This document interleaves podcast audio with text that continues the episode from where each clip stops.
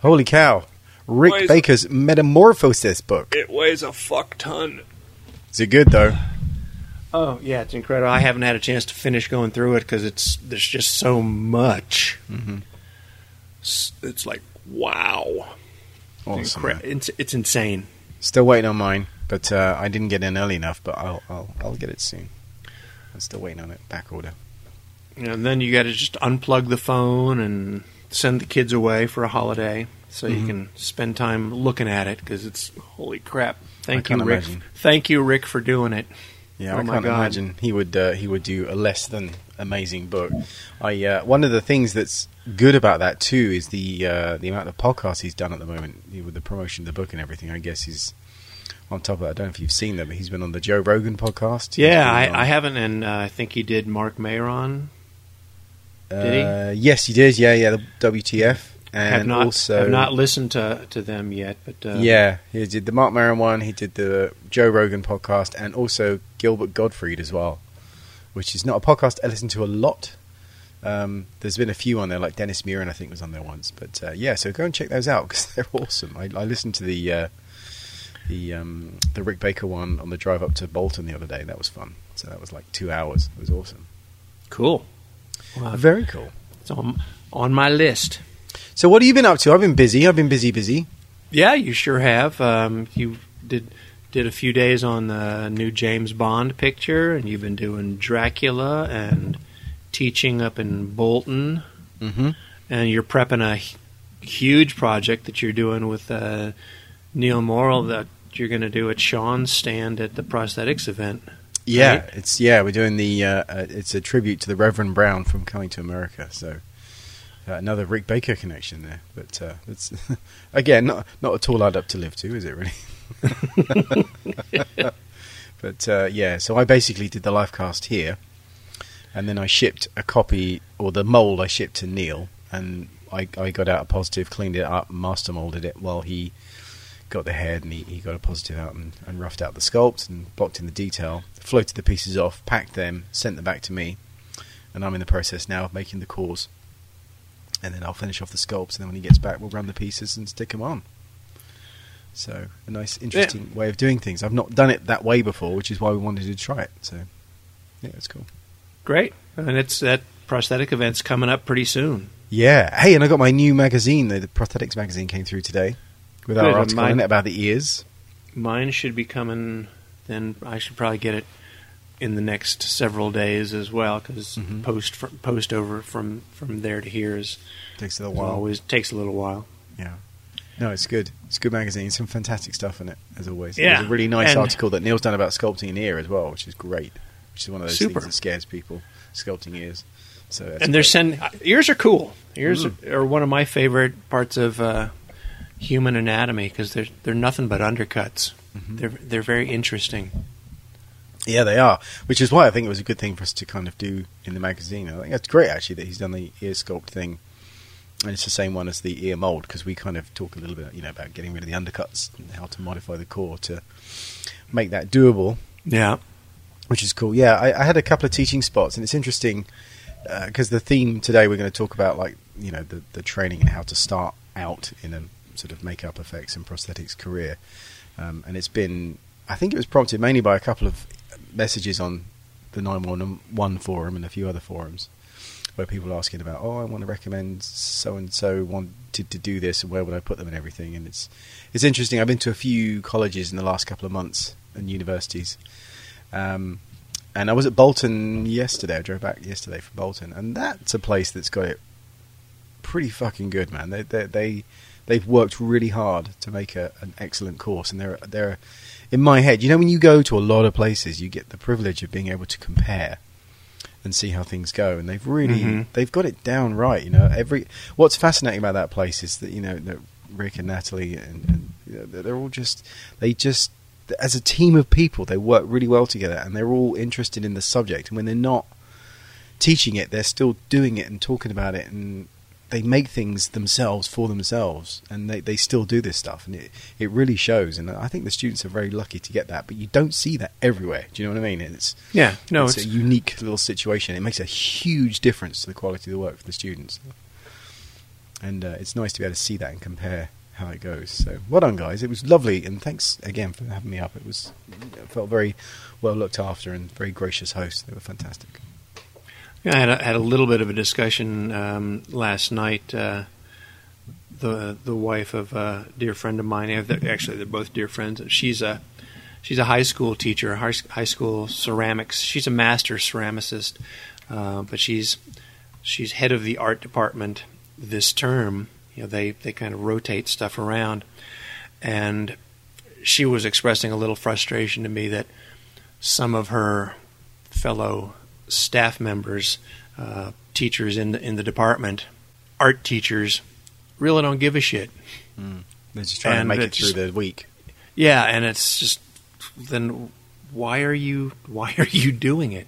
Mm. It's you know I've you know we've said before that's I do what I do because I can't not do it. It's you know it's part of part of my makeup, and it's you know you just said about the the folks up at Bolton always doing talking about it, and thinking about it, and doing things for Mm, themselves. It's Mhm. you know, it's the nature of I think being an artist, and if you're if you're teaching art, you should definitely be passionate about it, not just waiting you know paycheck to paycheck. And Yeah.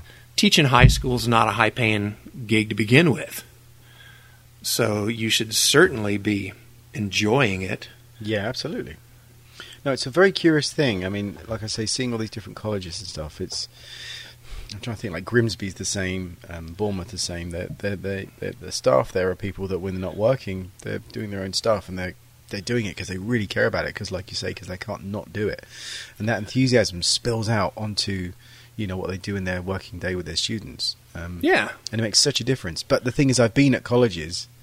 I'm not naming any names, but I've been to colleges where that patently is not the case, and it's either because the person teaching it has been kind of co-opted into it because the faculty thought that, well, you do suntan spraying lotion things. That's kind of like makeup. You can do the media makeup course, and the teacher goes, well, and then I get the calls like, oh shit, I've got to learn how to do this by next month.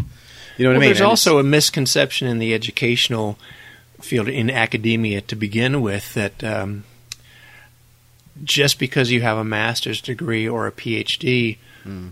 doesn't make you a good teacher. no. You may be an expert in the material, you may know a lot of things, but just because you've got the got the paper to prove you're smart Mm-hmm. doesn't mean you can convey that information to others in a way that will make the light bulb go on over their head Yeah. so that they can do the work also. Mhm. Doesn't guar- just just having the degree doesn't guarantee you're going to be a good teacher. No, it doesn't. Hey, can you hear the fireworks going off in the background? I don't know if you can hear any popping noises going off. No, I can't. Oh, it's uh, God bless the the PR40 mic, but uh, yeah, there's uh, there's it's uh, we're we're close to November the fifth, so there's going to be probably a week either side of that date where people are popping off fireworks. So if it sounds like um, Omaha Beach out there, it's not. It's just um, it's yeah, just Guy Fawkes Day is not not a not a highly celebrated holiday over No, here. well, we, we like to celebrate acts of terrorism here, so it's it's, it's pretty much what it was. It's a foiled terrorist plot.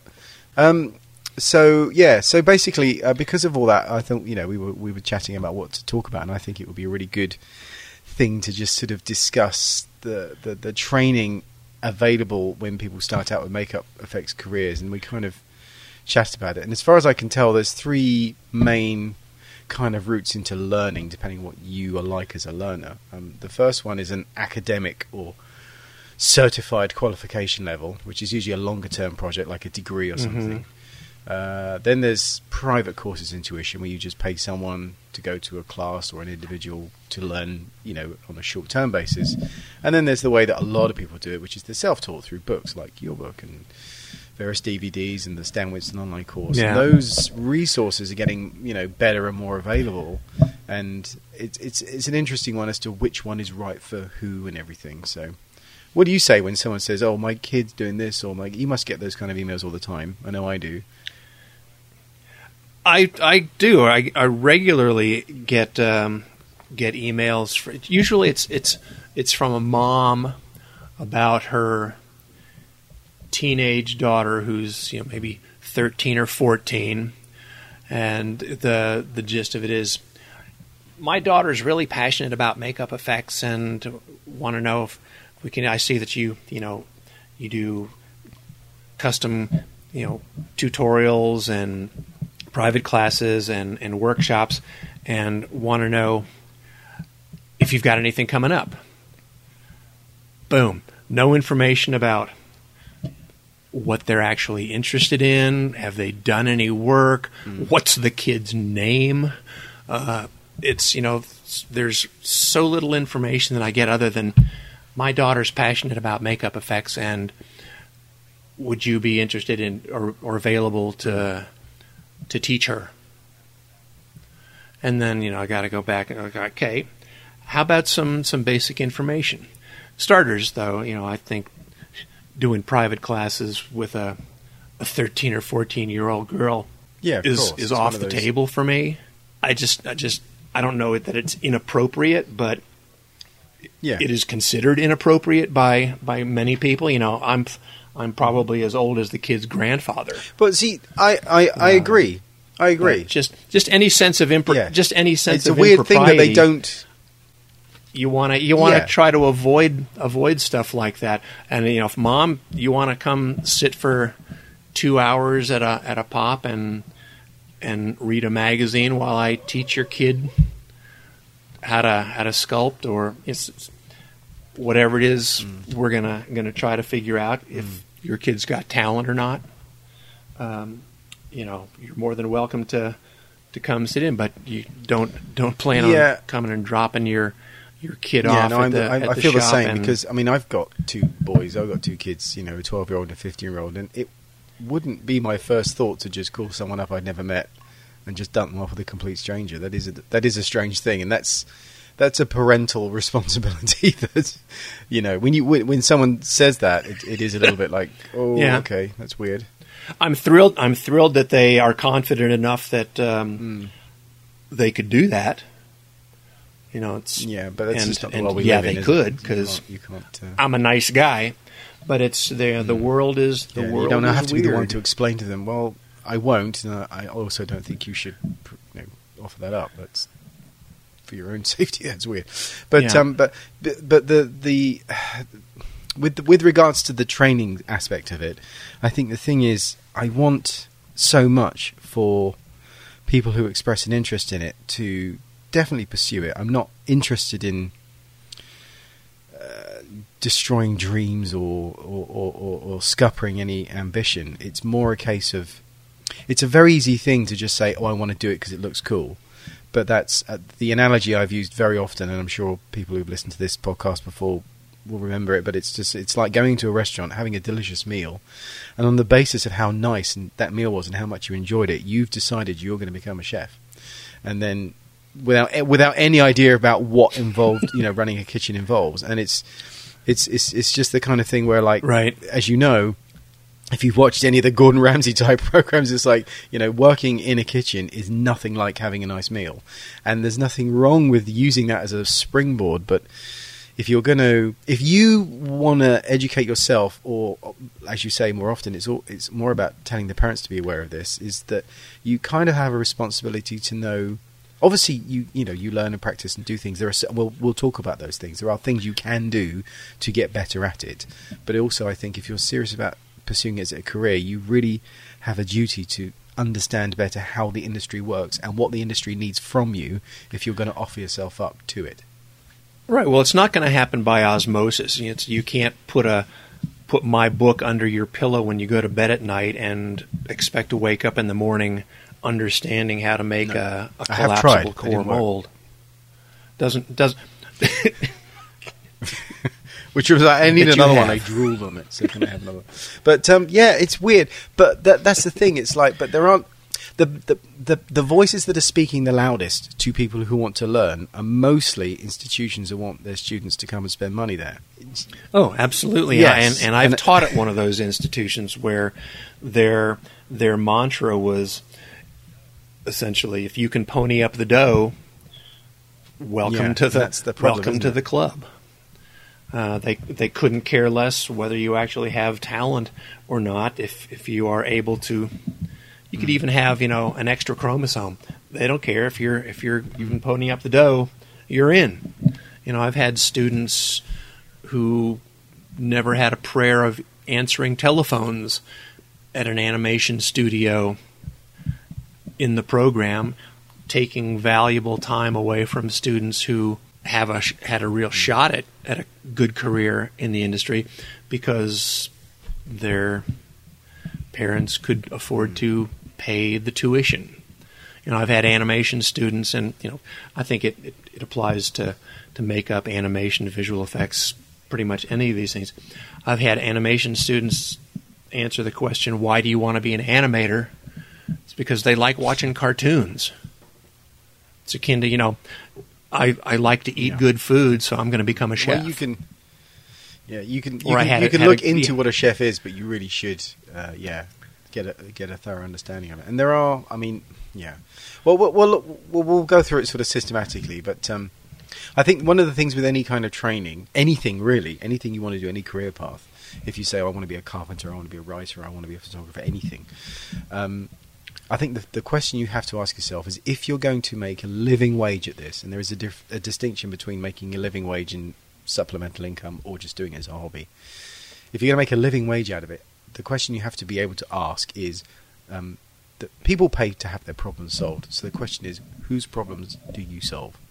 That's that's the question you have to be able to answer. If you don't Mhm. know whose problems you're going to solve, if you don't know what your client looks like, then you can't really do this as a business because you need to understand that quite well in order to be of use to them. And it takes a long time, I think, to kind of kind of understand the landscape, and it is changing. Um, you know what what TV producers and film TV uh, those kind of jobs are different to theatre. They're kind of different from private clients. There's all kinds of weird, you know, intricacies. Well, there's so many different hats you can wear too in the industry.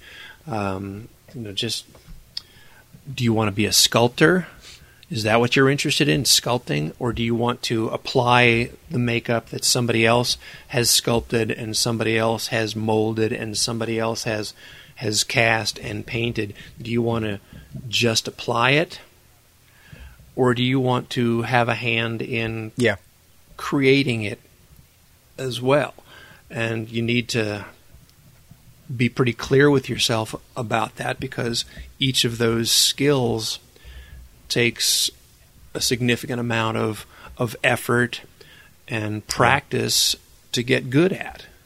And you know, I've been doing this stuff for twenty some twenty some years. I've been working in film and television for over forty, and I'm still learning. I you know, there's Mm. tons it's of knowing that you don't, know know that stuff. It kind of keeps you grounded, doesn't it? That kind of humble.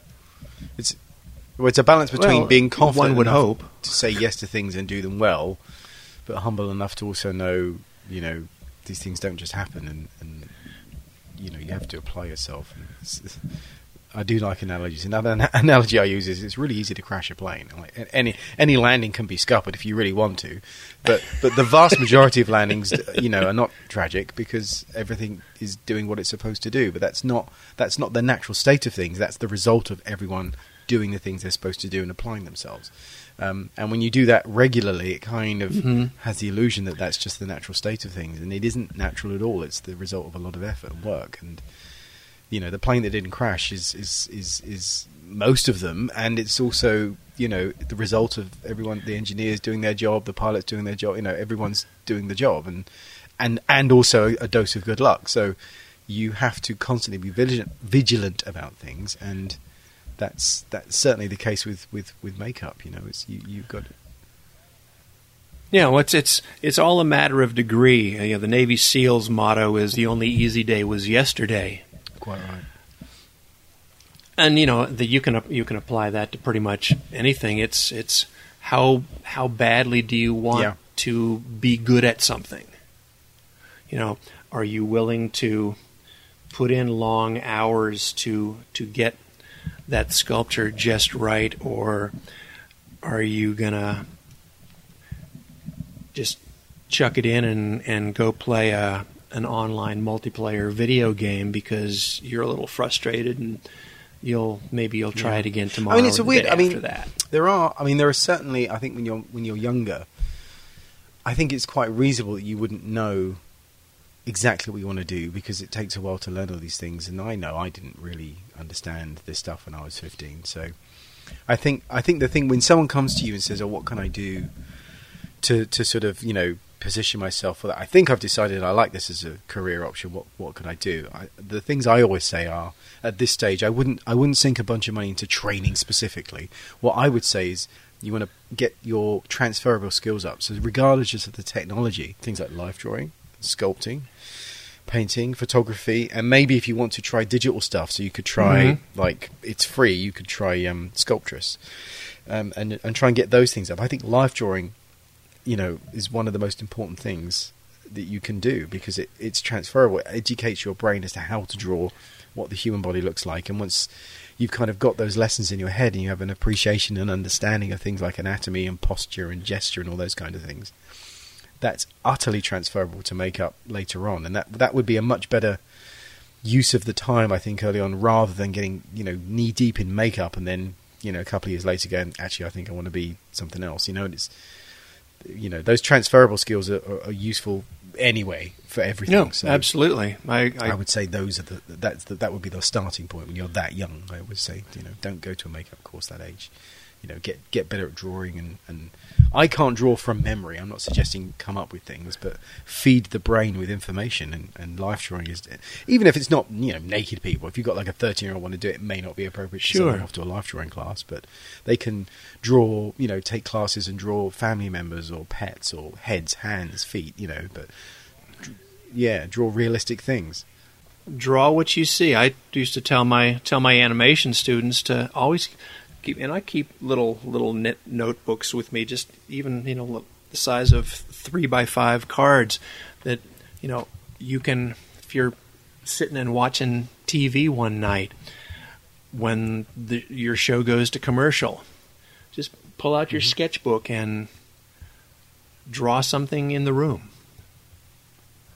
You know, when whenever you've got some downtime, and also, I think it's kind of difficult if you haven't got your skills sort of a little bit more. taking, you know, making you uh, accountable for those things. But it is the, I think it is true that if you are somebody that that enjoys drawing and is nourished and you know you have fun doing it, those tend to be the people that get good at it and do it for career because they do it. They're not looking for ways to avoid doing it. They, you know, they're looking for ways to do it all the time and do it more, and they naturally become, you know, better at it because they're doing it a lot and because they enjoy it.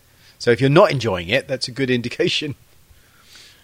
No, I, yeah, I have I have some students that I, I have some former students that I follow on Instagram, and Hmm. they're frequently posting morning warm up sketches before getting on with their day, and I'm going, Jesus Christ, your warm up sketches Yeah, better than these, you know, an illustration I've Talented been working on for a month. you know, 30, 30 minutes speed, Mm. thirty minutes speed painting, and it's like, good on you. Yeah. This is great stuff. It's because they do it all the time. You know, it's it's about getting past Mm. the impatience of not being good quickly enough. You know, it's the the adage that it takes ten thousand hours to become an expert at something is you know pay attention. It's you, you got It's going to take more than a couple of hours to become. yeah, I think that's true. at Uh, drawing uh, if the thing about that ten thousand hours thing, it can sound daunting, but the thing is, unless you plan on expiring tomorrow, you're going to be here for the next ten thousand hours, right? So you may as well spend those ten thousand hours, ten thousand hours doing something you enjoy. Now, if Yeah. drawing doesn't make you happy and isn't something you enjoy, well, that's that, there's your, an answer. you know, it's it's it's kind of the wrong thing to do. Uh, it, it definitely is the case that the thing you're doing should be nourishing, should be enjoyable, and the countless the amount of people I know who do it professionally were doing it for fun, and they loved it. They enjoyed doing it. So I think just the very act of enjoying doing it, and it is always funny when people say they really want to do it, but they haven't actually done it. It's like, well, that's that's Yeah. like saying something's funny without actually laughing. It's like it, that bypasses your ability to edit that. You, if you say you love something, you'll have fucking done it. You know. Yeah, so it's you know don't don't do something Yeah. because you think it's easy to do. Don't let that be your motivation. Um, don't do something because you think you can make money doing it. Money, money should not be the motivator. Um, How easy something is to master Hmm. yeah, that's always a bit of a telltale question. Like, one of the first questions someone might ask you is, "How much do you earn?" Because that's apart from being a kind of an impolite question, it's also very indicative of, of, of wrong motivations in a way. I mean, I can understand someone being curious in the same way that if you're going on a date, you might be interested to know how much somebody earns. But if it's the first thing you ask, you're like, "Oh, can I see your ass?" You know what I mean? It's like that wouldn't be the that's not that's not conducive to a good Yeah. relationship. That's not that's not what you fucking open with. So you know, it might be that yeah, I'm sure if a guy goes on a date, you know, he's going to want to see that, but you you wouldn't necessarily say that because that's not good.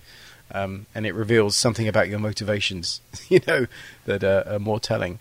So it's just it's weird when people ask that question, even though that is a fair fair point. Something that I don't think a lot of people think about when they want to go into training. One of the one of the, the, the first assumptions I think people make is that they need to go to a formal college for training, and I don't. There are fantastic courses. There are some very good universities, and there are some excellent qualifications that can be gotten from them. But I don't think it's always necessary to just get a degree. And a lot of people just think because it's the first thing they think of is, oh, you want to do that, get a degree in it. It's like you know a natural kind of assumption. But I think it's worth talking a little bit about the way colleges are funded and how they take people on because I think that's a very important part of of whether or not a place is good or not uh, to train at because you can see somewhere and I know places that are doing Mhm. like very high end degrees that I wouldn't wipe my ass with frankly because I know how those places are run. And no you know what I mean? There are some places that are frankly shameful. Um, and they have a high turnover of staff and they burn people out. And, you know and that's that's a good sign Yeah. of how bad that is. And my feeling, my whole feeling about degrees has changed over the years, um, as you know, my my whole career path has weaved in and out of of different little eddies of of the industry. Um, yeah, I think it's great to to do a four year degree if you if you can and if you can afford it. It's because because it certainly shows that you're capable of taking something from start to finish. But in the arts, I don't know that that's as important as, say, it might be in investment banking. You know, my requirements for for somebody to work with is, can you do the work? You know, I don't really care where you went to school as long as you understand Yep. the needs of the project and can deliver it. And that's one of the things that Steve Wang told me uh, a while back because he would get get these requests for internships and so on, and I I get a lot of those as well. People say, "Yeah, I'll come in and work for nothing and help you and do whatever I can." It's like, okay, well that's all all well and good, and I appreciate the enthusiasm, but your enthusiasm is not going to be very helpful to me Yeah. unless you already know how to do the stuff that I need to have done.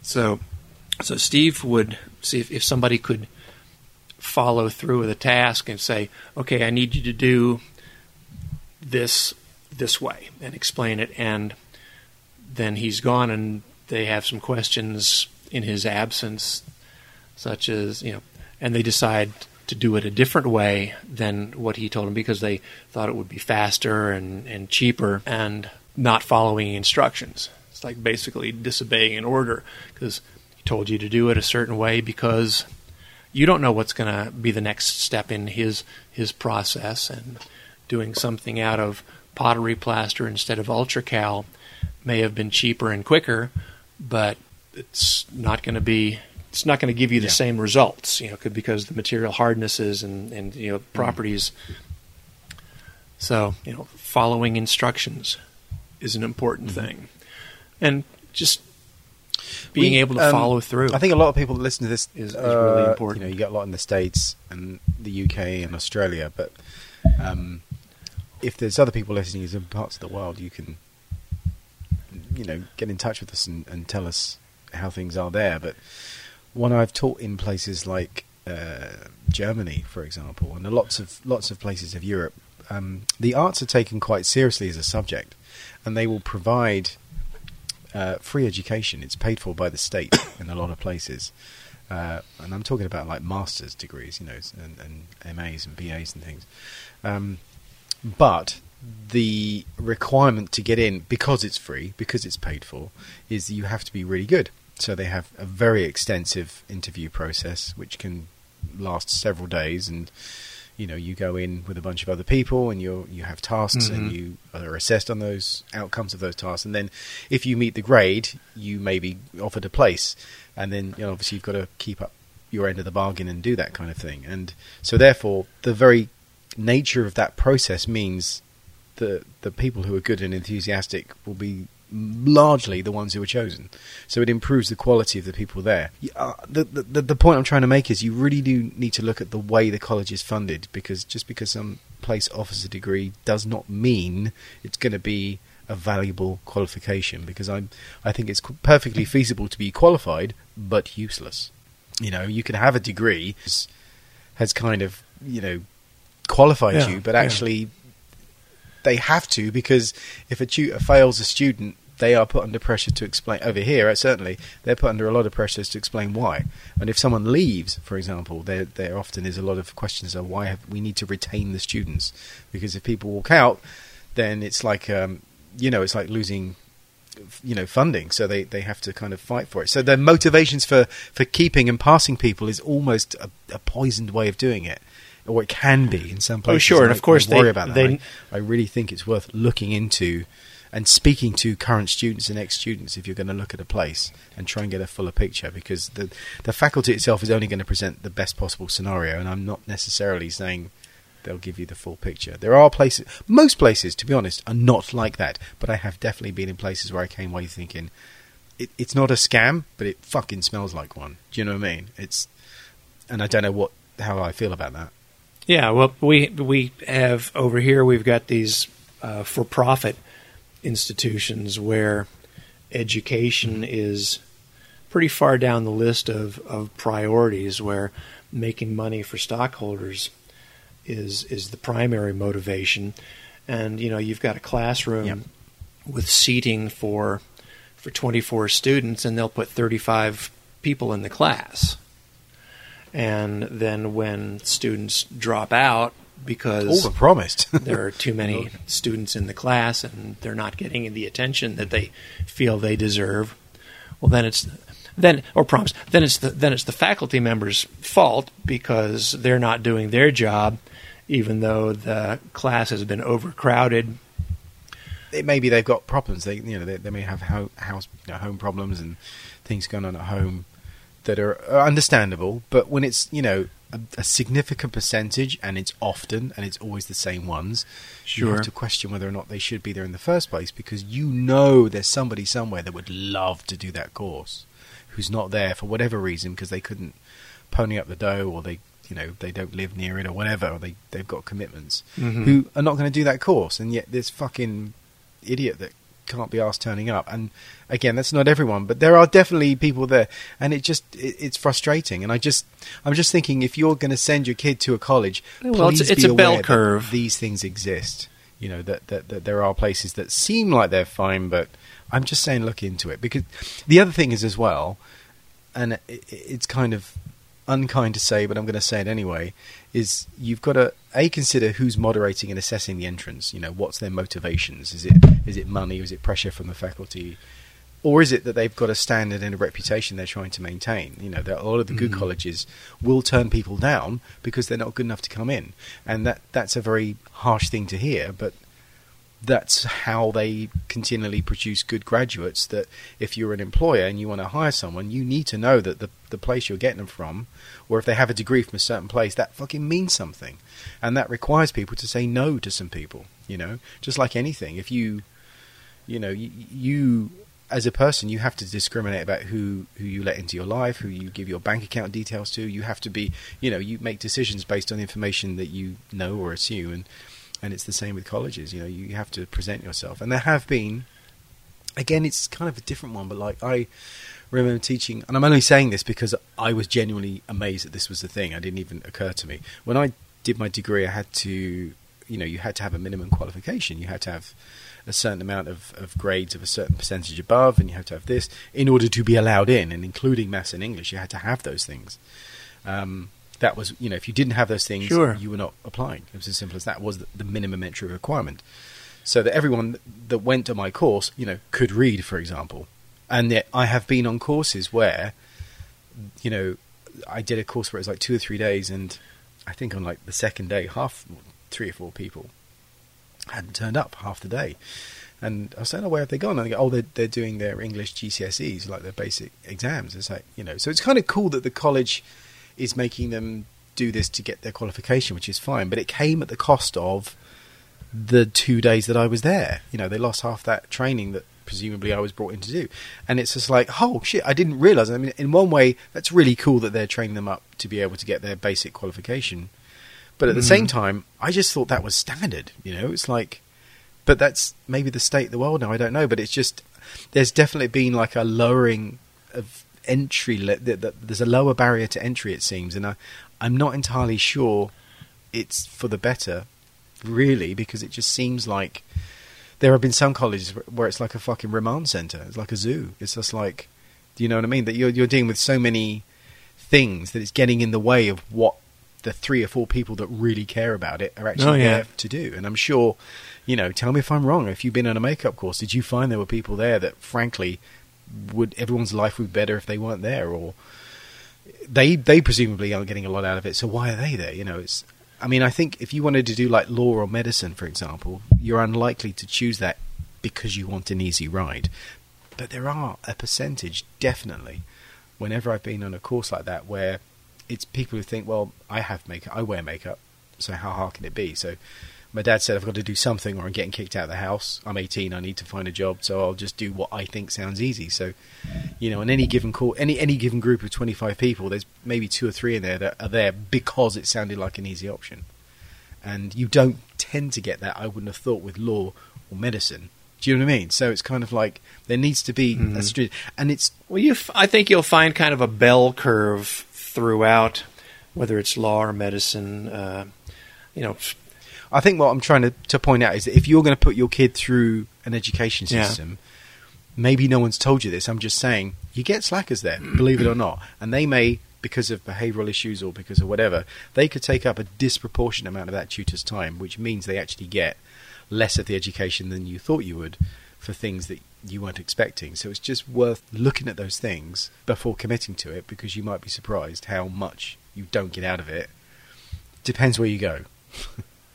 it doesn't matter what it is that you're trying to. You should anything worth doing is worth doing well. You know, shoot for. You, maybe you're not going to be the best at it, but try. Yeah.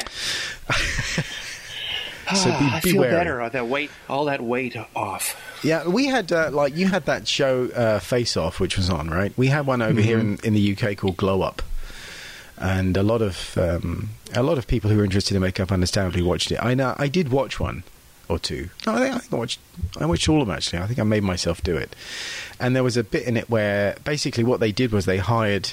Uh, YouTube makeup artists and you know influencers who have huge followings uh, to to sort of compete and learn and do all this kind of stuff. And some of the stuff they did was really really nice. But my beef is not with the people who were on the show at all.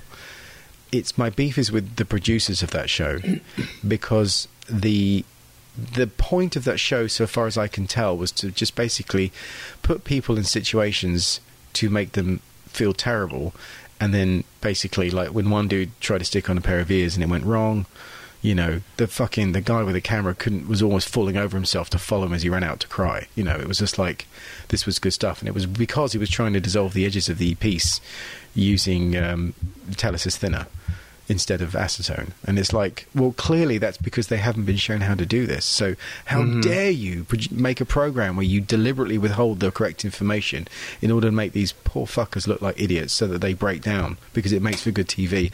That's my problem with those programs. It's got fuck all to do with makeup. It's just a game show and an emotion thing. You know, they did do some cool makeup stuff in there, definitely, but no one explained how the pieces were made because they were all just on shelves, ready for them to Yeah. pick.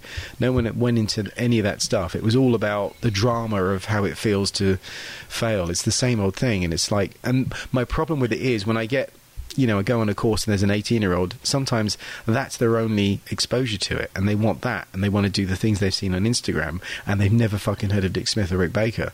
And it, it tears me a new one. I'm like, I can't believe that's your reason for doing this because you have to understand. And maybe I'm coming at it from an old fashioned way. Maybe in 20, 30 years from now, none of that shit will matter and it'll be about coke cans in the face. I don't know. But it just seems like it just seems like you have to understand that the people that do this care about it so much, and it it really frustrated me. And I yeah, and I know they got in touch with a lot of people in the industry to ask about what they should focus on, and they gave they gave them good information, and they were like. Yeah, no, we're not going to do that. We're just going to make people cry and, and video that, and then have Stacey Dooley fucking coin the phrase MUA. Like I've never heard, I've never called somebody an MUA. They're a makeup artist. It doesn't take that long. I think it takes longer to say MUA than it does makeup artist. It's just like you know they're just trying to kind of make it a thing, and I feel like something I care about deeply has been hijacked in order to make something, and it really frustrates me. Uh, I share your frustration, and I don't think face. I think Face Off was a good good news and bad news about Face Off. You know, Mm. the good news was that you know it it really brought what we do out in the open and uh, accessible to a, a lot more people. Uh, of what goes into creating characters for for film and television Yeah, but at the same time it's reality television. You know there's nothing real about it. You don't see the the team of of uh, lab monkeys in the background who are working overnight to fix somebody's mold and run run their foam and you know bake out the molds beforehand and compre- basically uh, artificially compress time so that you see these crazy character makeups that wind up becoming costume pieces as well because you know, somebody's got to fabricate these these costumes. It's not just about the makeup. And boom, yeah, there it is. It's in in 24 hours. They've got this whole thing. Yeah. And I've gotten phone calls from from producers wanting like a full body suit. They'll call me on a Thursday and they need it. They they want it on Monday yeah. but you know they've only got you know six hundred dollars. And there'll be somebody that will say yes to that somewhere. Yeah, uh, yeah more power to them. You, you, you enjoy your next four shitty days of life. But I, I want to keep doing this. I don't want to break myself against every fucking rock you come up with. Your lack of planning is not my problem. Do you know what I mean? yeah. horrific. There, there was a really Yeah. interesting thing about um, Rick Baker mentioned it on, and it happens to him. You know what I mean? Or it did happen to him. I think he was working on. They were doing some reshoots. I think for something. I think it was a Wolfman, and um, they needed this makeup doing again and they gave him he said this in the Joe Rogan podcast he said like you know they gave him like I think he had to land and then go from the airport straight to the makeup trailer to do this makeup and they didn't film on it and everything and it was like you know how you know they needed some makeups doing and they had he had like three weeks or something. And he said like you know if you called me the week before it would have been fine but uh, now everyone's busy. There's no crew available. And anyway we couldn't get it done in three weeks. You know you'd have to build the sets. He was saying you know you've got to probably finish the sets. He goes oh no we started those three months ago. It's like so you knew three months ago you were going to film this but you didn't fucking tell me. And they're pulling that shit with someone like him. Oh yeah, no, it's so it's, like do you know what I mean? It's it this stuff happens a lot. And just because oh, they didn't a fucking do it doesn't mean show. You Yeah, know you have to do it on makeup sometimes heavy shows. I've, I've I've heard stories like this from from from uh, you know Tami Lane and and others where it's by the time they get to thinking about oh you know we should really get think about getting getting the makeup for this for this show taken care of. So, well, you know, it's it's only like the entire look of the film is the makeup. Yeah. And by the time they start thinking about it, you know, they've already spent all their money Yeah. on on production design and art direction and hiring A-list actors and you know all of this other stuff and makeup is the last consideration even though it's the first thing anybody's going to see, Yep. and then well, all all the money's gone. So Tough luck. here's what here's what you get Yeah. to work with. It's crazy, and it's it's sad, sad. Yes. Oh my gosh. Um, what was I going to say? I had another point that was less stress, but like I say, my my beef isn't with the people on it because I know a few of them. You know that I, I've I've been in touch and, and been around a couple of them and uh, from Face Off, and they're fucking they're really good and they work hard and Yeah. they're lovely people and it's awesome. It's it's more. I feel that that that they just the show is predicated on the wrong things, and when when the subject is about something that you care deeply about, I, it cheapens it for me, and I just.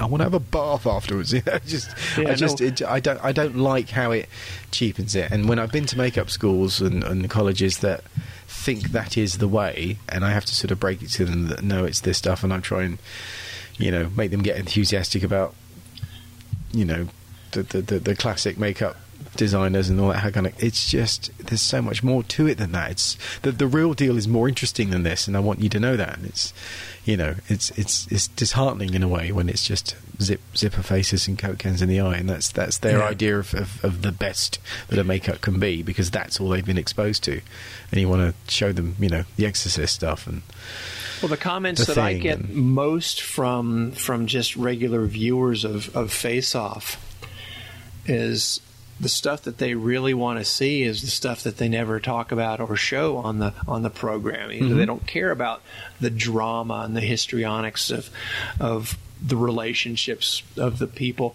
They want to know how you how you run the pieces, how you how you how you mix up the foam components, how you how you do. They want to know all about the lab stuff. yeah, You know, the rest of that stuff is is frivolous. Yeah. Well, to them. this is the thing. I mean, all of this uh, might sound just like just impotent whinging, but it's it's it's more it's more to make people aware. This is specifically for people who are, you know, if you've got a a friend who's you know their daughter wants to go into this and you know that they're in this position then please just forward them. This is what this is all about.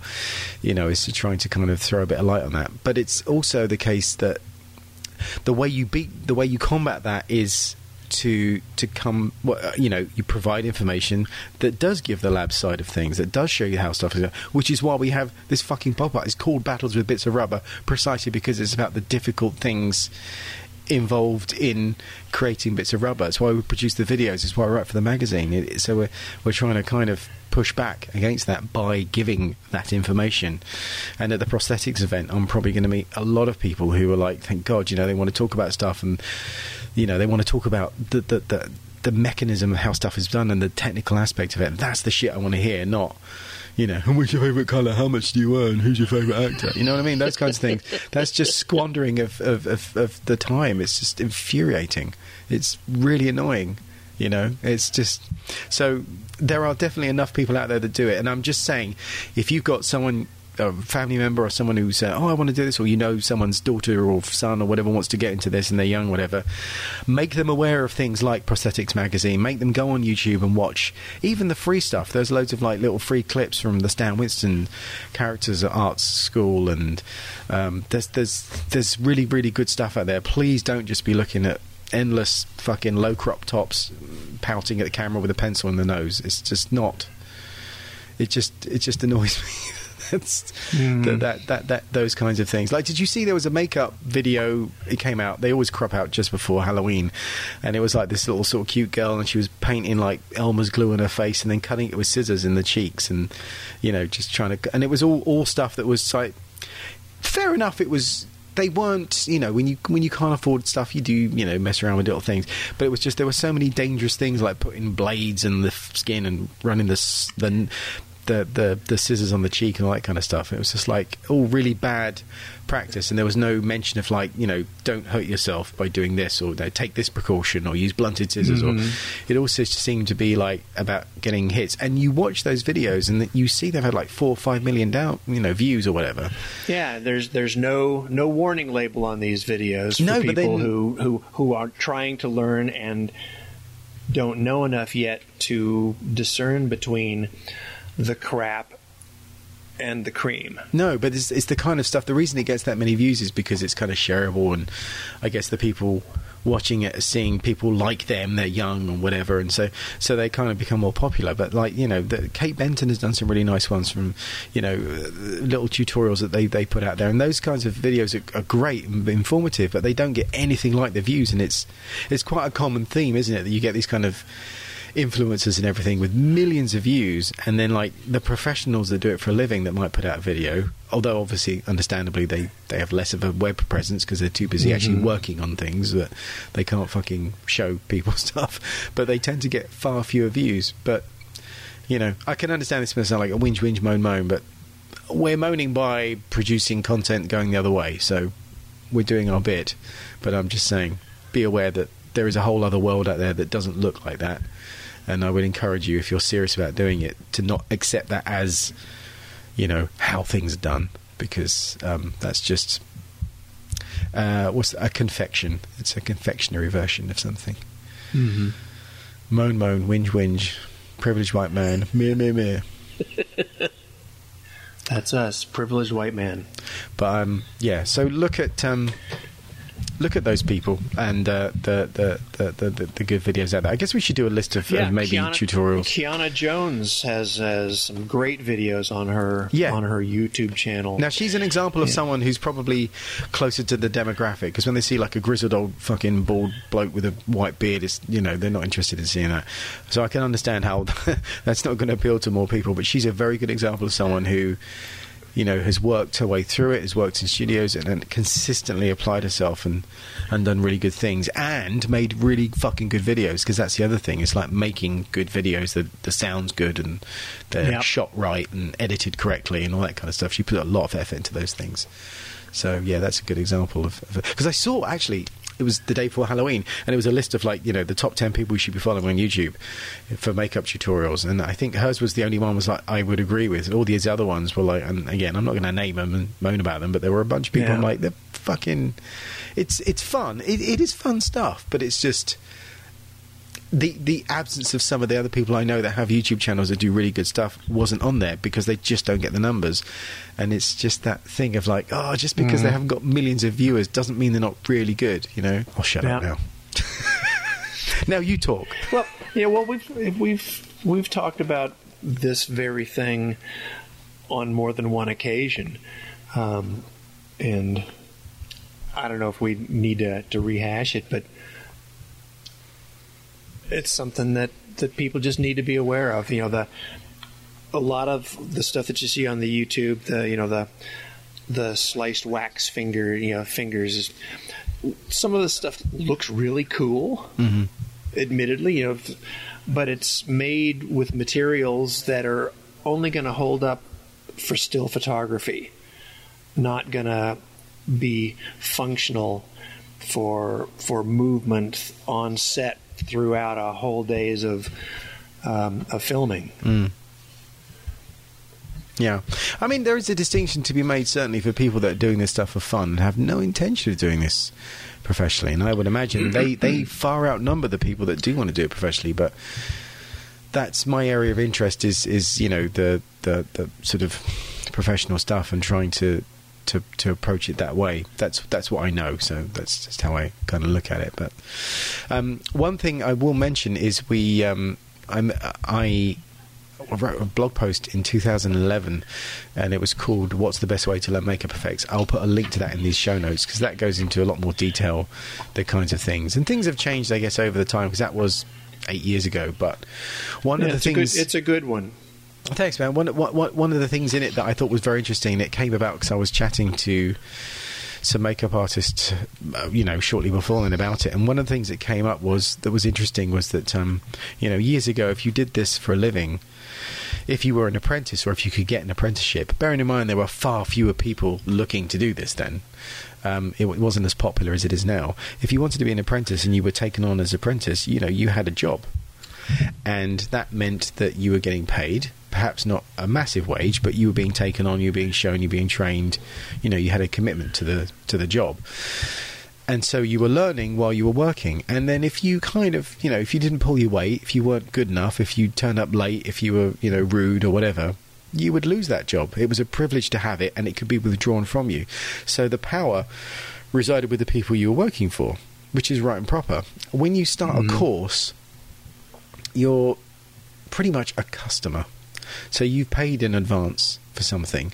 So now the power is actually on you. You know, you have sort of consumer rights. You have uh, there's recourse to be had if you if you don't feel that you've gotten what you deserve, and it completely shifts the balance. And the the problem I have with that is just means that I think it doesn't necessarily mean that standards have lowered, but it does mean not everyone that qualifies is good enough.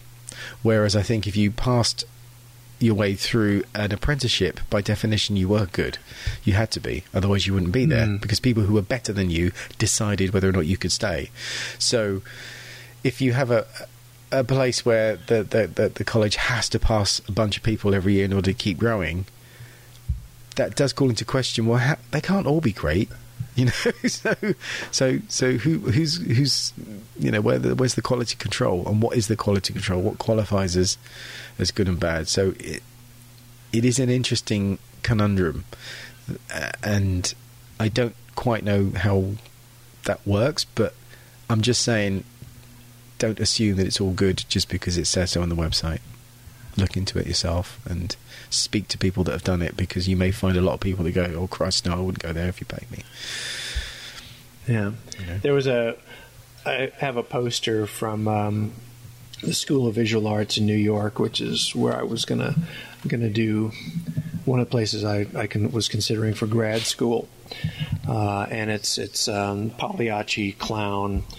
Uh, it's a gorgeous poster, and the the headline on it is "To be good is not enough when you dream of being great." Mm-hmm. Well, And I, I always like that. yeah. You know, it's interesting. You say you dream of being great, but I have been, mm, admittedly, not mainly, but I've been to a couple of colleges where that's where I learned that not everybody actually has aspirations. You know, there's an actual aspiration deficit, which I found quite shocking and upsetting. That there, you know, people who don't don't want anything for themselves. You know, they, it never occurred to them to dream at all, and I've never not thought that. So that was quite jarring to me. But I guess that's me, you know, being shaken up my Well, little you, comfortable shell. you were raised right. I guess, but not everyone had the same opportunities. But um, I don't know. I'm just saying, if you want to be really good at stuff, you can do it, but just be careful about where you learn and what you learn. And I think Yeah. that's a part of the thing. That's I think that's why I, I get bummed out about people that say, "Oh, I love this," or "I love that," and you see what it is they're loving, and you go, "Well, I can't judge you for not loving that, but do you also love?" Dick Smith stuff and Rick Baker stuff, and you know, do you know about Lon Chaney and the Mm. Westmores and all that? And if they like Draw a Blank, have never heard of any of that. That's when I get anxious, anxious about it because I'm like, oh, but you should know about these things, and the people that you are hoping to work for fucking know about them. So Yeah, absolutely. you know, how does that how does that work? Anyway, I'm going to stop moaning. I think I should stop now. okay. Let's talk about good things. Excuse me. I have to I like say, talking about good things. try to cough there. uh, I've got. Um, I bought a couple of 3D printers in the last month. I think I showed you. I bought an Ender 3 Pro, which is basically like a smaller CR10. Yeah. It's really nice. I love it because a lot of the things I print are quite small and it's funky as hell. And I also bought, uh, on the recommendation of Richard Martin, I bought an Anycubic Photon S. Well, he has an Any- Anycubic Photon, which is like a little. It's not SLA. It's kind of. Is that the, the resin? It's a resin printer, but instead of using lasers, it uses um, an LCD screen. I think I mean, uh, maybe they all use LCD screens. I don't know. I thought some use lasers, but it's a, it's a little uh, yeah. Uh, it uses a, a screen and then yeah with a resin and you print, and it's actually pretty quick. Um, and it's only a very small print bed. It's probably the size of a postcard, but it's uh, it's it's pretty sweet. So I've been enjoying that. There was one day a couple of weeks ago where I, I had all three running at once. It was awesome. you know, I got on with some accounts. You know, so it was cool. Yeah. But uh, I'm having a great time with that, and I have to say I'm enjoying Fusion 360. I've really gotten into that since I've started figuring yeah, out Fusion 360 is pretty pretty sweet software. because I had some really cool ideas for uh, some mold corners. You know, when you make a mold of things and um, you know you, you you do them in clay and then you plaster bandage and whatever. I kind of thought, huh, I've got all these sculpts on on these boards. Why don't I just make like right angled brackets that go in the corners and then I'll r- put like a rebate in them to accommodate the planks of wood that I have. And I have some furniture board that's like cinch, six inches wide and it's about three quarter inch thick with you know uh-huh. melamine face on it. I could chop those up into planks that are the right size and then just make a bunch of these corners and then I could reuse them. So I wouldn't have to make. So I, I, made them and they worked like a charm and it was brilliant. And I, you know, I, I just did them on Fusion 360. It took maybe half an hour to model them up, threw them on the printer. Next morning, they were just done, and it's just like fuck. I love this, and the more, the better you get at it, the more you can. I'm trying to find things now. I'm like, ooh, I could do with that, and I'll make a little Yeah. widget and print it, and, and and it's brilliant. I love it. I made some key molds today. I wanted some keys, so I modeled up some keys. Uh, I'll I'll stick it on the thing. I don't know if we can. Uh, I guess you can just throw that. Maybe I'll throw them. Uh, what's that website Thingiverse where you can you know throw your your models up there. Yeah. It's just like a little tray with like ten you know molds on them, but they've got you know all the little recesses and slight undercuts that are rounded that you'd want to help retain a key in the so- in the socket. And I had a great time doing that. So yeah, I'm on a bit of a bit of a CAD fix at the moment. Cool. Yeah, I've, I've been been doing some some stuff, some uh, little modular, uh, you know, like paint bottle holders and dram cup holder modifications, and throwing that up on the printer, and bam. Next morning, it's it's done. looks looks great, and it's mold that up, pour it in resin, or pour it up in silicone. It's got for brush holders and pretty nice. Yeah. pretty sweet little little bits. I love it. I just love I love finding things that I can do with it that are going to make my life easier. Um, Yeah, when you with you talking about the mold kit, I just had an idea for because I, I when I'm doing some some my little block molds, I'll use foam core. Yeah. and I'll hot glue stuff. I just thought of you having these nice little corners. Yeah. Right angle corners that you can just that'll slide uh you know that Yeah. quarter inch foam core right down into it Uh huh. and make it make it so much easier to whip something up. Yeah. And they're just fun to do as well. That's the other thing. It's just really fun just to make these things up and you can try them out. It- I love it. It's so much fun. I didn't think I would enjoy CAD as much as I'm enjoying it, I have to say. I thought Yeah, I'd all be about ZBrush. 360 But is is a robust program. You know, Autodesk has a you know for hobbyists is you know as long as you're not it's doing free. something commercial with it, it's it's free and it it's the full program. It's you know they're not holding anything back. Yeah. and it's there's some great videos on YouTube to help figure figure stuff out. But the the forum pages on the Autodesk website are really good, and it's got a pretty good learning curve. Yeah. So if you guys are interested in in learning CAD and playing with 3D printing, Fusion 360 is is the shit. It's amazing, and also it's uh, it's kind of like the 3D printing community. It's like it's a very generous community around it. It's like you know, if you want to know anything about 3D printing, it's it's not hard to find the answers once you know how to articulate your question. And there's a few really really good um, people doing tutorials on on Fusion 360 that are just. I'm sure they're the same for all those programs, but because Fusion 360 is so thorough and it's free, it's like holy shit, you know, it's just amazing. And I'm not, I'm not doing like mechanical things that mesh together. I'm not like doing interlocking pistons on a, Yeah. on, a, on a on an aircraft engine or something. I'm I'm just trying to, you know, make shapes. So it's it's it's it's it's well within the wheelhouse to, to learn that, and that's just me. And I'm a luddite, and I'm surprised in the past six months what I'm capable of doing now. And every day I, I, try I've, it. I, I've experimented a bit with some doing some organic shapes, uh, but you can get some some pretty interesting stuff going on, and you know you can loft things, so you can have something going from a circular shape on one end to a rectangular shape on the other, and it automatically figures out the the transitions, and it's it's cool stuff. You can bevel edges. I mean, you know, you've been playing with it. but, Yeah. uh, No, it's amazing. It's, it's it's fun to just goon around in. It is. Um, the day I learned how to offset a plane, I was like, "Holy fuck!" And it just, it was just like finding an, another a room in your house you didn't know was there, you know, and it's full of Twinkies. It's like, "Fuck, this is awesome." and they're in date. That was my that was my feeling exactly.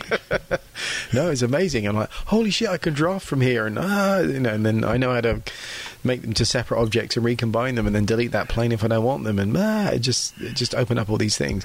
And I think that's the thing about CAD, and it's teaching me a lot, is that it does all the things you've always been doing anyway. If you're the sort of person that's been making things, it's just you have to call them what they're called now.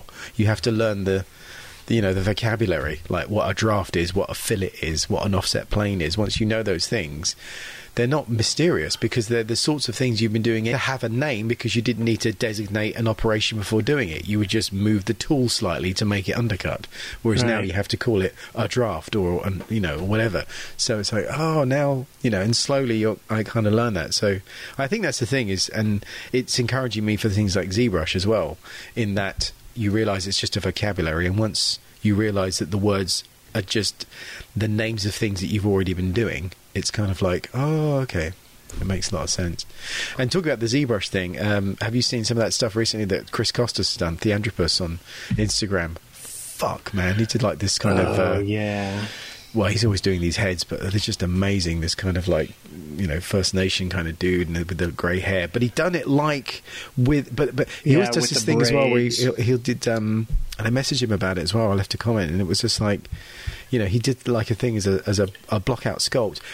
But it had like the center line down the middle, like it was really clay, and he put it on a stand. You know, he modelled a sculpting stand and a base, and it looked, for all intents and purposes, like an actual sculpt and a table, and he didn't need to do those things. But I was like, it's amazing because just putting those things in, it kind of subverts what it is, and it takes it back to being a sculpture. And instead of looking at it, oh, isn't it an amazing digital sculptor sculpture? People looking at it just thinking, oh, it's a great sculpt, and it's kind of that's the point, isn't it? It's just it's just a sculpt, it's just a different way of doing it, and it's and it doesn't stop clay from being interesting. It's just another way of doing it. Um, you know, like today I was doing stuff on CAD and I was 3D printing and I was hand brushing on some silicon and all of those things felt like the right thing to do for that thing. It wasn't like, oh, I've got to use my hands to brush on silicon. I wish there was a way I could print this. It's like it's it, it's they're all relevant. It's just another thing to learn. It's awesome. So I'm slowly absorbing the notion of digital into my workflow and I like it because it's Yeah, helping me. It's it's nice. I'm coming coming back around because you know for years I was a visual effects animator Mm. and kind of went the practical route because you know I'm a tactile person. I like to be able to touch the stuff I'm working on. Yeah. I, I I don't like CGI any less than I ever did, but you know you, you couldn't touch it. Yeah. Now you can. Yeah. Well, that's what 3D printing does. 3D printing is just connects. And it doesn't need to be a great 3D printer. I mean, you can get a cheap 3D printer. The point is, you can Yeah. output something physical from your digital. How it is, you know. And it was it's fun as well because I'm you know playing with After Effects. Like you, you and I were chatting the other day about After Effects, and I had a thing I was trying to do and I couldn't do it, and I was sending you screenshots, and you were chipping in and, and trying stuff out, and you, you managed to do it, and I was like, oh, that must mean I'm doing da da da. And it was really lovely that we were having this conversation about it, and Uh, there's you know. After Effects is an incredible software. There's almost nothing you can't do with it. No, it's amazing, but it's it's one of the things where you don't have to be a digital guy to do it. It can just be something you do for certain things. Like I have an idea, I want to use it for some stuff for the podcast. It doesn't mean I'm going to drop what I'm doing and you know set up a workshop in Soho and try and become a digital. I'm not. I just. Yeah. But it's within everyone's grasp. That's the whole thing. Well, assuming you can get you know the Yeah. program going, it's it's fine. But it's. I've, I've I've enjoyed doing it, and then when I sit down and sculpt, I enjoy that too. So I'm excited about it because I remember being like you listened to the Steve Wang podcast. A big part of it wasn't it? it was me. It was basically therapy for me, saying, "Steve, please make it okay for me to do digital because I'm scared of it." and it was just like, no, the longer you leave it, the better it gets. Just start doing it, basically, which is, well, you know, it's taken me a while to sort of break Yeah. that seal, but I have, and it's nice, and it hasn't I've stopped got- me doing digital uh, practical. I've got my eye on a on a digital scanner. Ooh, that um, I, you know, I don't, I don't know when when I'll be able to to do it, but that's that's another aspect that I think is really I mean, the photogrammetry and and digital scanning and 3D printing. Yeah. It's the world is changing, man, and and the the abilities of a of a makeup effects person can can be anything now. Yeah. Well, I got to say, this is one of the things that uh, I think Bolton have done incredibly well is that they incorporate a lot of this stuff into. You know, you have people designing and making and printing. There was a girl that had printed, I think, was it a mask, and there was some chainmail attached to the mask underneath, and the chainmail had been printed as chainmail. It wasn't a series of links that she then reconnected. Yeah. It was printed in chainmail, and doing all these kinds of things. And I'll go to another makeup school where like they don't even know what Photoshop is, and it's like you have no idea what your competition is doing. So there are places out there that are teaching them this. And the other thing they do at Bolton is they um, they have a visual effects department and the guy there, Richard, who's amazing, the head of the department, just you know is so generous and will answer your questions so thoroughly and in a way that makes it feel like you can do this. It's just a series of tasks. It's not insurmountable. It's you you think it is, but it isn't because you don't understand how you how you're approaching it the wrong way. And once it's explained to you, it suddenly becomes something that you can just do. It might not be easy, but it's doable. And it's like those kinds of things. And you're going to get more of that, I think, over time as people kind of take on the fact that there isn't just digital, there isn't just practical. I think you can do both. And I think when you get practically minded people who are capable of using software, that's a devastating combination. And I would urge anyone to try.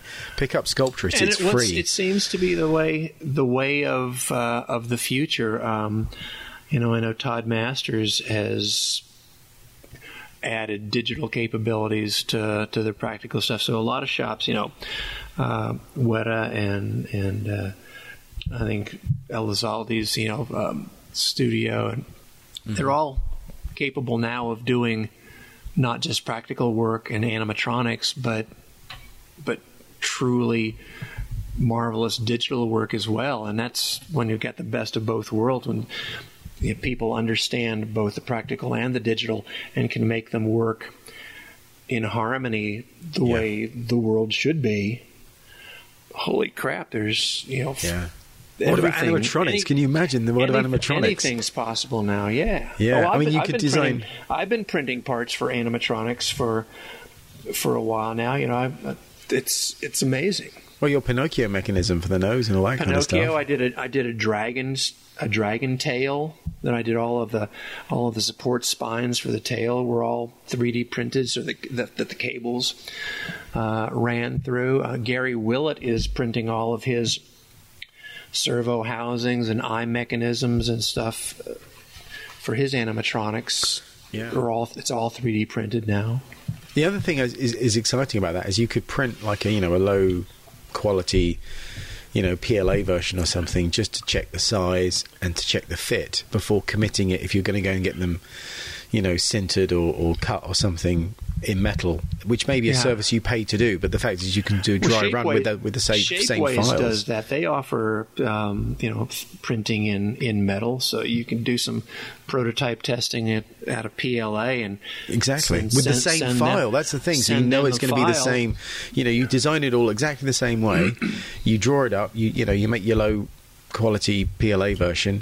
Check it fit. If it doesn't quite work, you can identify the problem, redraw it. You know, you can iron all those kinks before you know spending the money on the on the steel parts. And that kind of level of just like you would a, a, a, you know a resume you type it up on word or whatever and you print it you change the font you do spelling corrections you know you don't have to redo the whole thing every time and it it gives a you know a plasticity to the whole process which is Yeah, very it's exciting only a matter of time before you're able to to do you know 3D printed aluminum parts on your own printer yeah man or silicone or printing silicone. that would be amazing to print some silicone that would be very cool It'll it'll happen. Yeah, because you can get those very flexible um, filaments, can't you? Like kind of Yeah. rubber. I, I've never done it Mhm. myself, but I might have to try and get some because that sounds like a fun thing to do.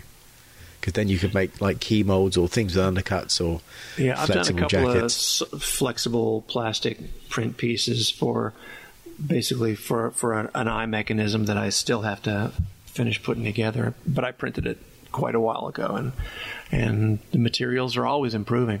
That's great. And you do that in your Lulzbot? Yeah, Oh wow! yeah. What kind of melting temperature does that have?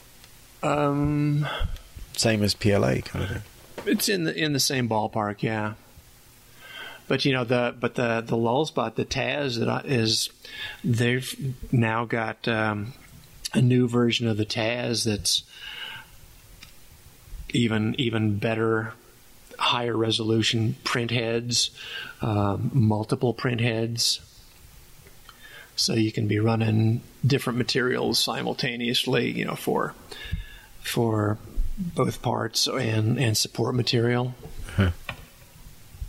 Pretty cool. Yeah.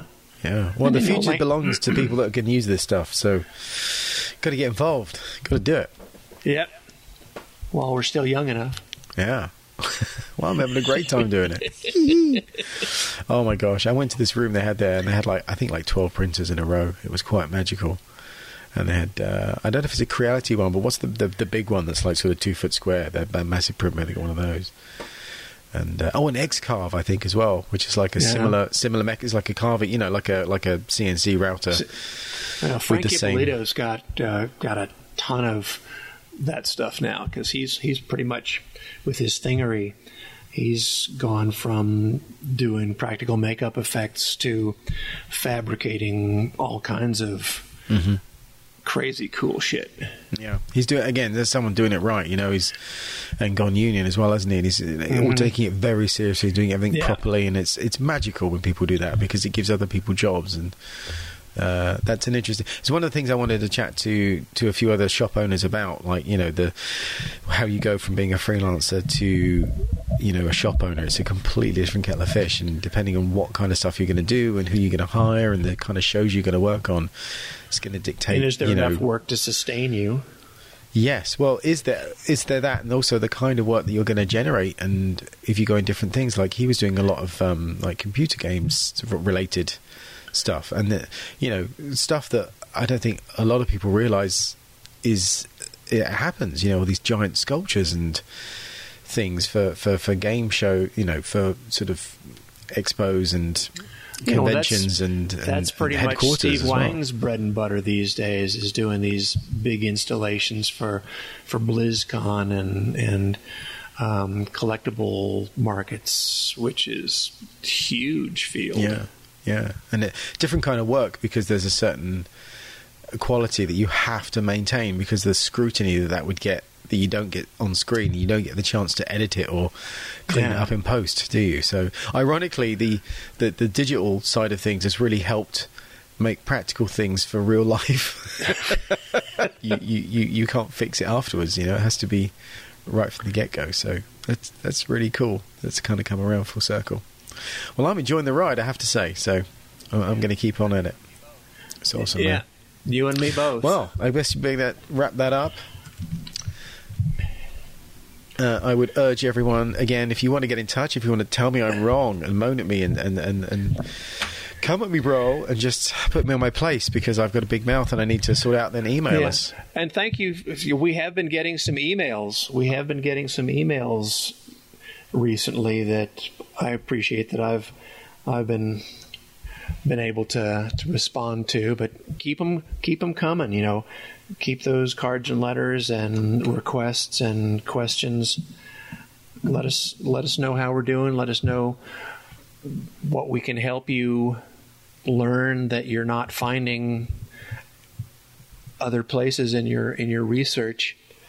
Know, that's why we do this. We we love it, and we get off on seeing people get excited about yeah, I the mean, stuff that if you're excites listening to this, uh, you know, after the fact, it won't mean anything because it just they just come out sequentially. But uh, you know, apologise for the lengthy delay between the previous one. It has been a rather busy time. There's been lots to keep us distracted. But uh, I am very, very excited about the prospect of doing more of these. I've got a, a bunch that are recorded I did the three interviews at IMATS in London that I've got to put out.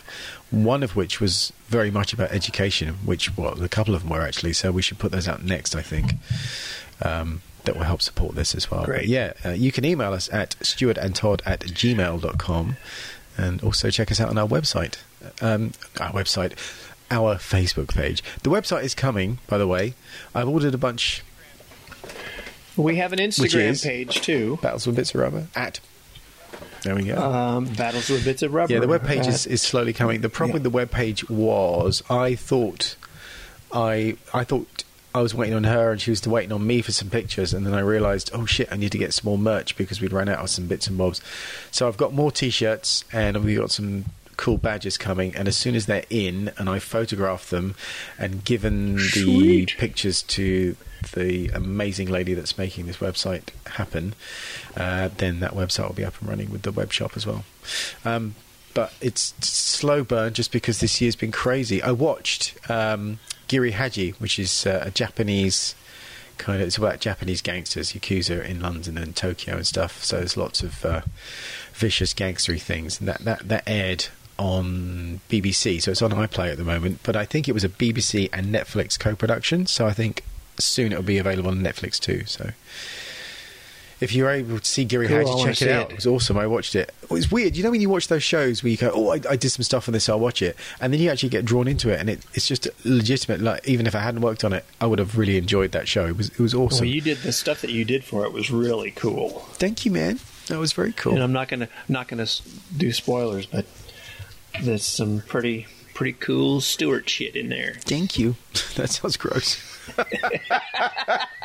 Although ironically, it was gross because there's some, you know, fingers getting chopped off. It's horrible. But anyway, um, yes, thank you very much. So yeah, get in touch. We do like to hear from you, and uh, yeah, we appreciate it. And the best thing you can do if you like this is uh, to mention it to somebody that you know. If you know just one person, if everyone that listened to this podcast was to share it with one other person, you know, we would double our listenership. And not that I'm after numbers particularly, but I'm really proud of the amount of downloads we've been getting. It's been awesome. But I appreciate because we haven't done it. We big chunks of time have been going through. It hasn't been consistent, but um, things have eased off a bit now as we come close to Christmas. So I'm going to be much So we more have on a, it. we have a mag- we have a magazine deadline coming up close to Christmas, so we gotta Get something we on gotta that. talk about that. Yes, sir. We'll get on that too because that last magazine article has come out looking great. I've still got my pack of foam ears right here. Nice, which is cool. And I'm going to put these on. I didn't use them over Halloween, but uh, I will definitely be using them soon. But um, I'm really cool, really excited, and really happy to put those on. Great. Yay! They're awesome. Well, Lisa, in, in addition to sending my copies of the magazine over, uh, Lisa's sending me a couple of the prosthetic event hoodies. Oh, cool. Yeah, I haven't got one of those. to- Get, Maybe I'll pick one up at the show. Yeah, you should. I can't wait to get them. They look cool, and I'm going to be styling, man. Awesome. Well, if you are coming to the event, I think it's the 23rd of November. It's the Saturday. It's like the third Saturday in Coventry. If you're able to come, come and say hello uh, and get in touch. Um, it's weird, you know, we get a lot of questions, or I see a lot of questions, and I end up answering them like one on ones, like some like, direct messages, and I don't, I forget to turn them into bloody episodes because.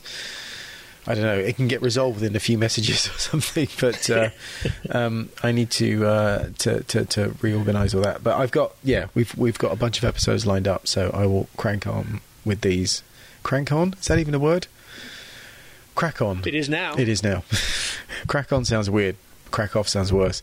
But um, yeah, uh, get on with those episodes because they need to be done. But um, yes, I'm not. well, I'm between shows at the moment. I'm, I haven't got anything significant show wise this side of Christmas, which I'm really happy about. Another big teaching gig in January, so I'm going to enjoy the calm and get on with these Yeah. show, with, with these podcasts and get more out. I just finished f- a few projects, and I've got got one more good one that'll bring me up to just before Christmas, which is nice to have a little little bit of calm time to get back to my purge mode. of I think I'm going to hire a roll off dumpster and just start throwing shit away. Donna has a show that opens tonight, uh, and it's it's one she tracked, so she'll have some some free time so we can both attack closets and the garage and start getting rid of some crap. Amazing. Got some got some, got some cool stuff. If anybody, you know, I'm, I'm getting rid of a ton of molds and lots of weird shit. Well, So if anybody wants to come help us throw stuff away, you're you're welcome to keep things that we don't want anymore. there we go. You can have a big um, yard sale. Oh man, if we if we if it if it was any other time, but but coming on winter, when it's the weather's gonna gonna start getting dicey. Yeah. Uh, we could have one of the most unusual yard sales of all time. Yeah. You still got your those uh, birds of prey that were living around your neighborhood? Do you remember the, the hawks, were they? Or are they still Yeah. going strong? I, I haven't seen them. Uh, I heard one yesterday. Um, I'm not sure where they have gone to for their hunting grounds, but they're they're still around. Yeah. I, I haven't been, you know, to be honest, I have I've been working inside a lot, so I haven't been spending a lot of time outside. We we were into single digit temperatures last week, Wow. so not a lot of a lot of outdoor time. You know, it's No. the sun is so low that the backyard's not gonna gonna see direct sunlight till till May of next year. So there's still several inches of snow on the on the deck on the on the deck. You know, the pond is the pond gets direct sunlight, so that's that's cool. The, but you know the the up and down temperatures. I mean, we had a sixty degree temperature shift yesterday. Mm-hmm. it's That's quite yeah, significant. life life in Colorado, Yeah. But I'm I'm looking forward to clearing out and getting some space back in the in the house and the shop and the garage and make make room for more stuff. Yeah, it'll feel fantastic once you've done that. You'll feel free. Yeah. You'll be like running around with no shorts on. It'll be awesome. which is what I'm doing now. oh, God. This is why we mustn't have cameras on. Oh, okay. Well, I'm going to get going. I need to drink more wine and uh, I'm going to relax. It's now right. Friday evening. I'm probably going to get this done I- tomorrow well, or the day after and get it out this weekend. All right, so thank hey, thank you all for listening, and we we hope you will continue to listen, and we'll see you all soon. Yeah, man. Thanks a lot. Cheers, Todd. Cheers, Stuart. Take care, man. Okay. Back. Back.